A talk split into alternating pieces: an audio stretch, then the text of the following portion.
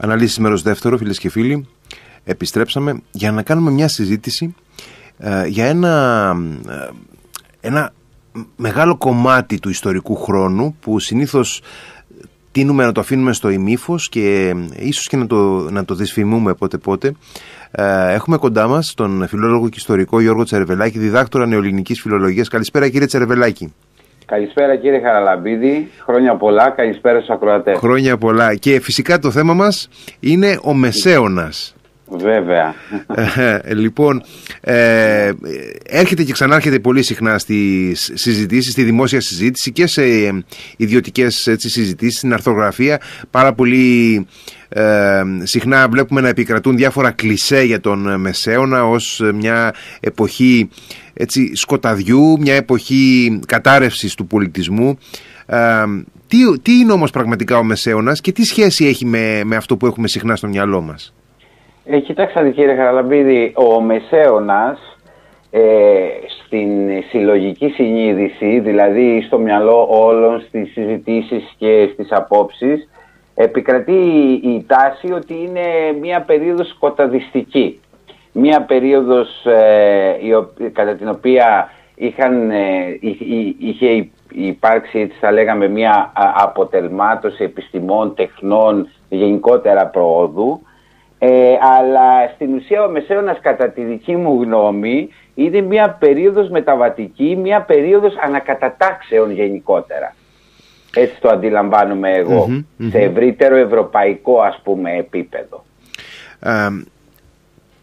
πριν, ε, ε, πριν μπούμε λίγο στο, στο καθεαυτό πεδίο να δούμε ποιοι ήταν οι, οι παράλληλοι κόσμοι του Μεσαίωνα. Θα ήθελα να μου πείτε ε, αν πιστεύετε ότι είναι κάτι εντελώς μακρινό και ξένο πια για μας ή υπάρχουν αθέατες πτυχές του που μας επηρεάζουν και σήμερα; Ε, αν, αν αναλογιστούμε τον ελληνικό μεσαίωνα, δηλαδή αυτό που ξέρουμε όλοι ως Βυζάντιο ας πούμε, ε, αλλά και γενικά ε, σήμερα ως δυτικός κόσμος, θεωρώ ότι έχουμε επηρεαστεί πάρα πολύ ε, όσον αφορά, μάλλον όχι έχουμε επηρεαστεί, έχουμε ε, λάβει ένα ανεκτήμητο δώρο από το Μεσαίωνα που είναι η αρχαία ελληνική παιδεία, τα αρχαία ελληνικά γράμματα. Πώς; Ο Μεσαίωνας λειτουργήσε και στη Δύση κατά τον ύστερο Μεσαίωνα, δηλαδή μετά το 1000 ας πούμε ε, μετά Χριστόν, ε, αλλά και στο Βυζάντιο καθ' όλη τη διάρκεια του Βυζαντίου, λειτουργήσε ως ένας θεματοφύλακας των ε, αρχαίων ελληνικών, της αρχαίας ελληνικής γραμματείας,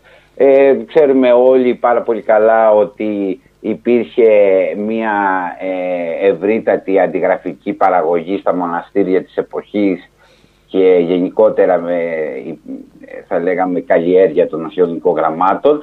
Αν δεν υπήρχαν όλα αυτά, αν δεν αντιγράφονταν τα κείμενα, αν δεν διαδίδονταν κατά αυτόν τον τρόπο, ε, σήμερα θα είχαμε ελάχιστα πράγματα από την, αρχαία, ε, από την αρχαιότητα, από την κλασική αρχαιότητα αλλά επί τη βάση όλου αυτού του ιδεολογήματος έχουμε θεωρώ επηρεαστεί όσον αφορά ε, την λαογραφία μας οι Έλληνες ας πούμε.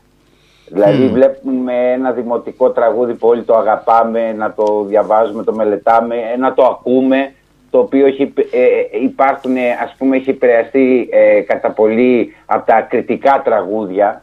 Τα τραγούδια ας πούμε των αγροτών στρατιωτών, των ηρώων που πολεμούσαν στα σύνορα του Βυζαντίου.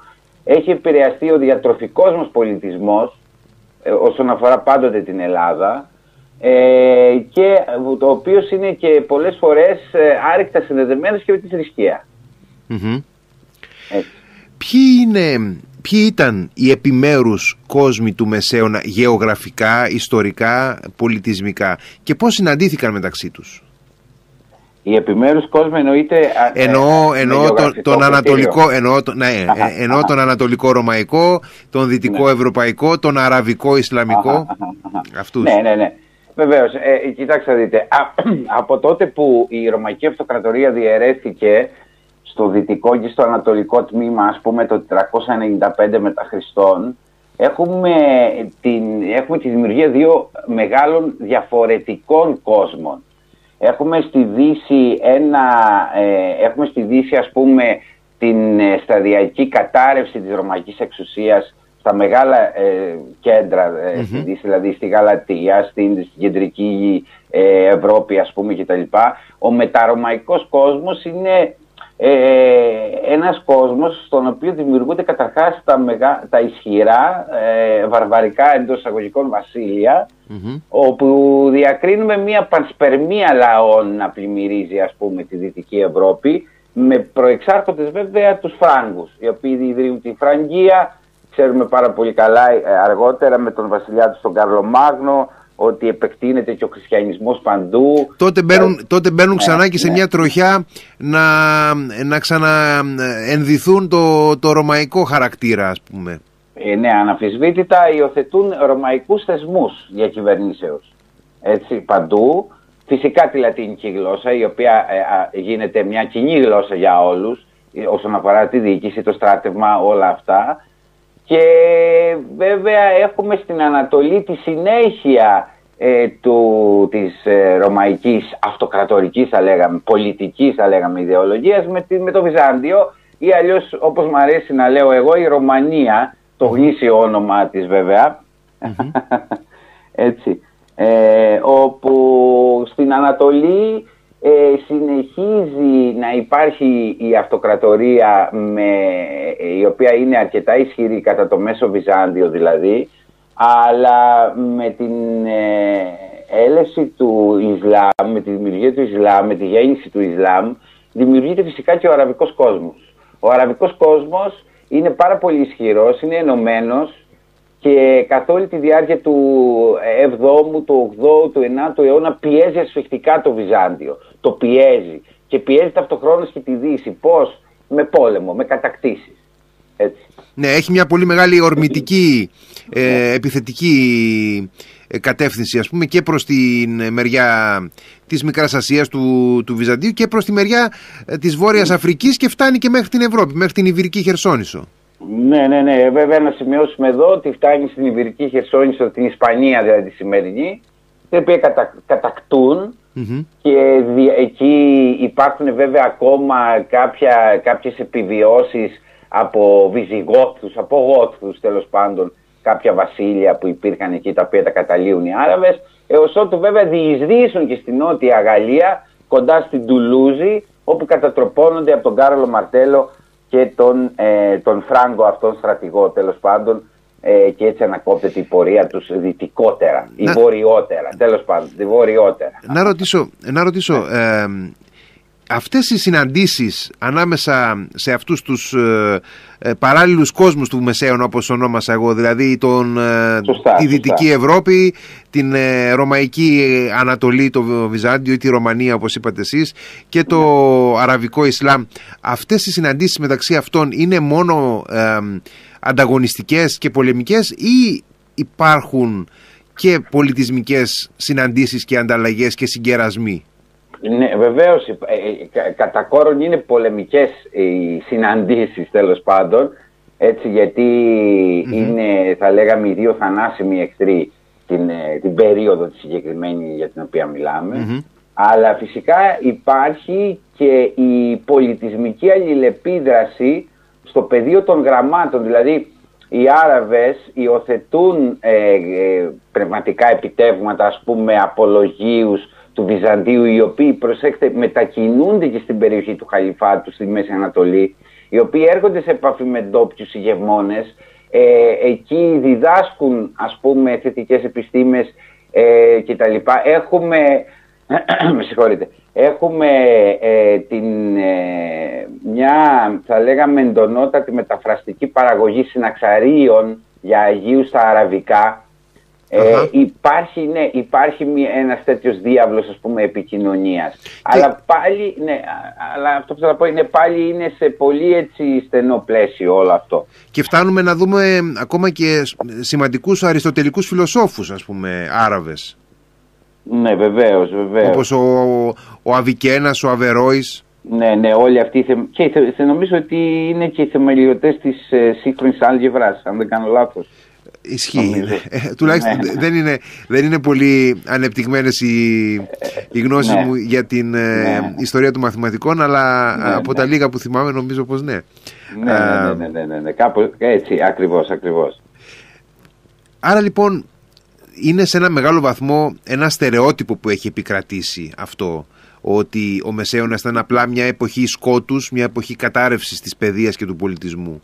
Ε, ήταν, ήταν ε, κυρίως η λάμψη της αναγέννησης που ακολούθησε και του διαφωτισμού που τον συσκότησε και τον έκανε αποθητικό το Μεσαίωνα; Ε, κοιτάξτε να δείτε, όσον αφορά αυτή, αυτό το τομέα θα μπορούσαμε να πούμε το εξής, ότι ε, γενικά στην Ευρώπη ο, ο Μεσαίωνας, αλλά ας πούμε ο ελληνικός Μεσαίωνας, το Βυζάντιο ας πούμε γενικότερα, ε, απέκτησε αυτόν τον χαρακτηρισμό μετά από ένα έργο ιστορικό, ένα, ένα πολύτομο έργο που λέγεται «Παρακμή και η πτώση της Ρωμαϊκής Αυτοκρατορίας» του Εδουάρδου ε, αν δεν κάνω λάθος είναι το τέλη 18ου αιώνα, ε, ο οποίος ήταν ο πρώτος λόγιος, ο πρώτος επιστήμον τέλος πάντων ιστορικός, ε, ο οποίος χαρακτήρισε ε, ως σκοτάδι, ως παρακμή ε, όλη, την, όλη την περίοδο του Μεσαίωνα. Δηλαδή από το 500 τέλος πάντων μέχρι το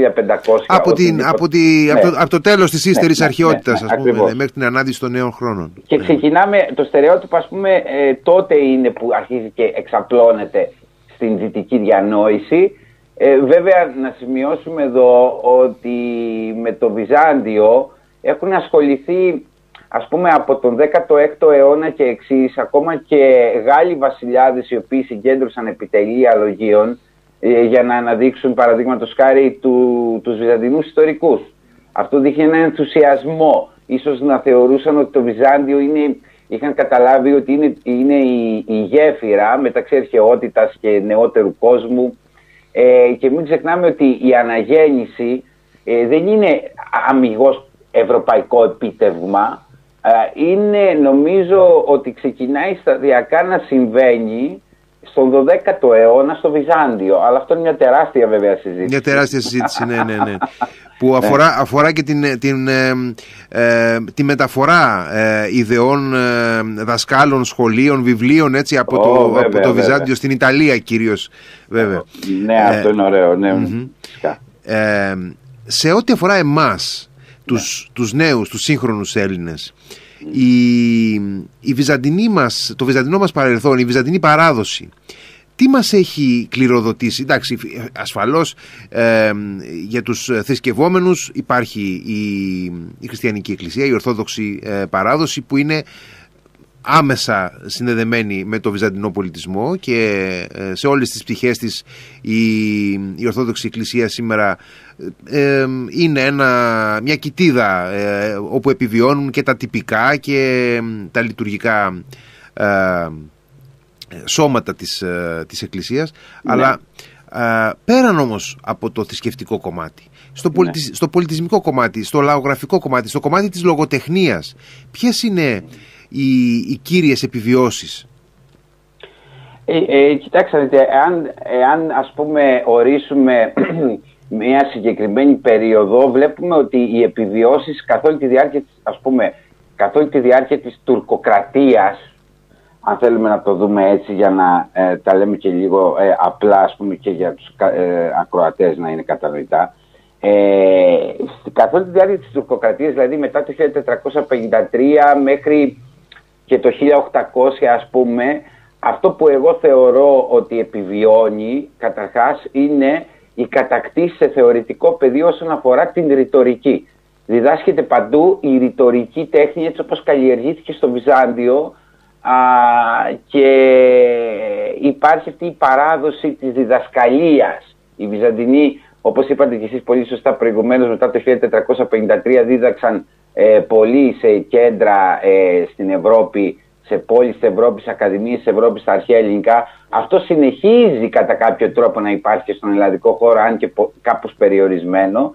Στη μοντέρνα, στην, ε, ε, όσο μπαίνουμε ας πούμε στο 19ο αιώνα, μπορούμε να δούμε διάφορες επιβιώσεις της βυζαντινής λογοτεχνίας, έστω αναφορές ας πούμε στο Σολομό, μπορούμε να δούμε αυστηρά για το 19ο αιώνα ας πούμε, ε, του Βερναρδάκη με τις τραγωδίες, τη φλογέρα του Βασιλιά του Παλαμά. Υπάρχει αυτό το στοιχείο του, ε, του έπους, ας πούμε, του ηρωισμού, του μεγαλείου, του ελληνικού μεγαλείου, το το οποίο φυσικά ε, βαίνει παράλληλα και με την καλλιέργεια της μεγάλης ιδέας. Έτσι.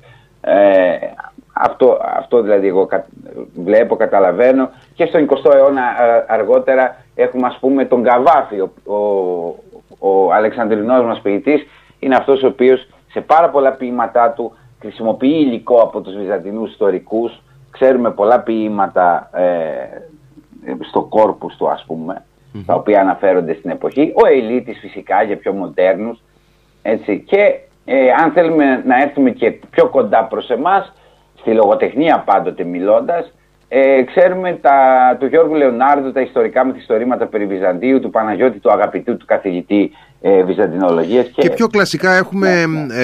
Ε, νομίζω, στη διάρκεια του 20ου αιώνα έχουμε ε, ιστορικά μυθιστορήματα του, του, ναι. του Ρόδι Ρούφου, του, ναι, ναι, ναι, ναι. του Άγγελου ε, Τεζάκη. Του Άγγελου Τεζάκη, βέβαια, βέβαια, ναι, ναι, ναι, ναι, ναι. ναι, ναι για τη φραγκοκρατία είναι αυτός επιτοπλίστων. Επίσης μου γράφουν, ναι, μου, γρα, ναι. μου, μου, γράφουν φίλοι ότι, και ναι. είναι, είναι δικό μου το λάθος, ότι ναι. ε, λησμονήσαμε και έναν ακόμα κόσμο ο οποίος αναδύεται, αναδύεται το Μεσαίωνα, τον σλαβικό ρωσικό κόσμο. Ο, βέβαια. Ο οποίος επίσης έχει ακριβώς στον ύστερο Μεσαίωνα τη, ε, στον μέσο και ύστερο μεσαίωνα την, ε, τη, τη, ρίζα του και είναι, είναι μία από τις βασικές συνιστώσεις επίσης του, του ευρωπαϊκού πολιτισμού βέβαια, δεν το συζητάμε Ναι αυτό. βέβαια είναι οι βασικές συνιστώσεις ε, και εντάξει ας πούμε ότι μετά την πτώση ας πούμε της Κωνσταντινούπολεως το 1453 το αυτοκρατορικό ιδεώδες ας πούμε τροποντινά μπορεί να πούμε ότι συνεχίζει στη Ρωσία ας πούμε. Μεταφέρε, μεταφέρεται, μεταφέρεται εκεί, εκεί κυρίως. Ο σλαβικός κόσμος της Ανατολικής Ευρώπης απλά ακολουθεί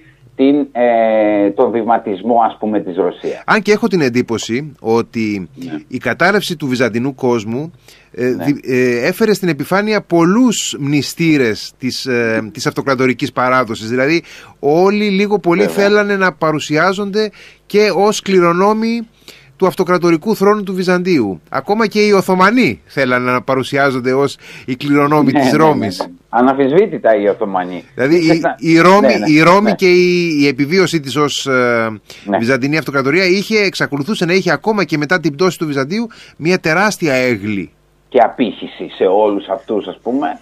Έτσι. Και ε, οι Οθωμανοί μην ξεχνάμε ότι έχουν ε, μια πολύ ισχυρή πολεμική μηχανή, κατακτούν την, τέλος πάντων, εκμετα... κατακτούν την Κωνσταντινούπολη εκμεταλλευόμενη τις συγκυρίες, αλλά αυτό που δεν έχουν και θέλουν να αποκτήσουν ε, είναι ο, ο τρόπος στον οποίο λειτουργεί ένας κρατικός διοικητικός μηχανισμός. Αυτό το βρίσκουν ε, στην Κωνσταντινούπολη, το βρίσκουν σε ανθρώπους οι οποίοι ε, γνώριζαν πώς λειτουργεί η γραφειοκρατία, πώς λειτουργεί η κρατική μηχανή κτλ.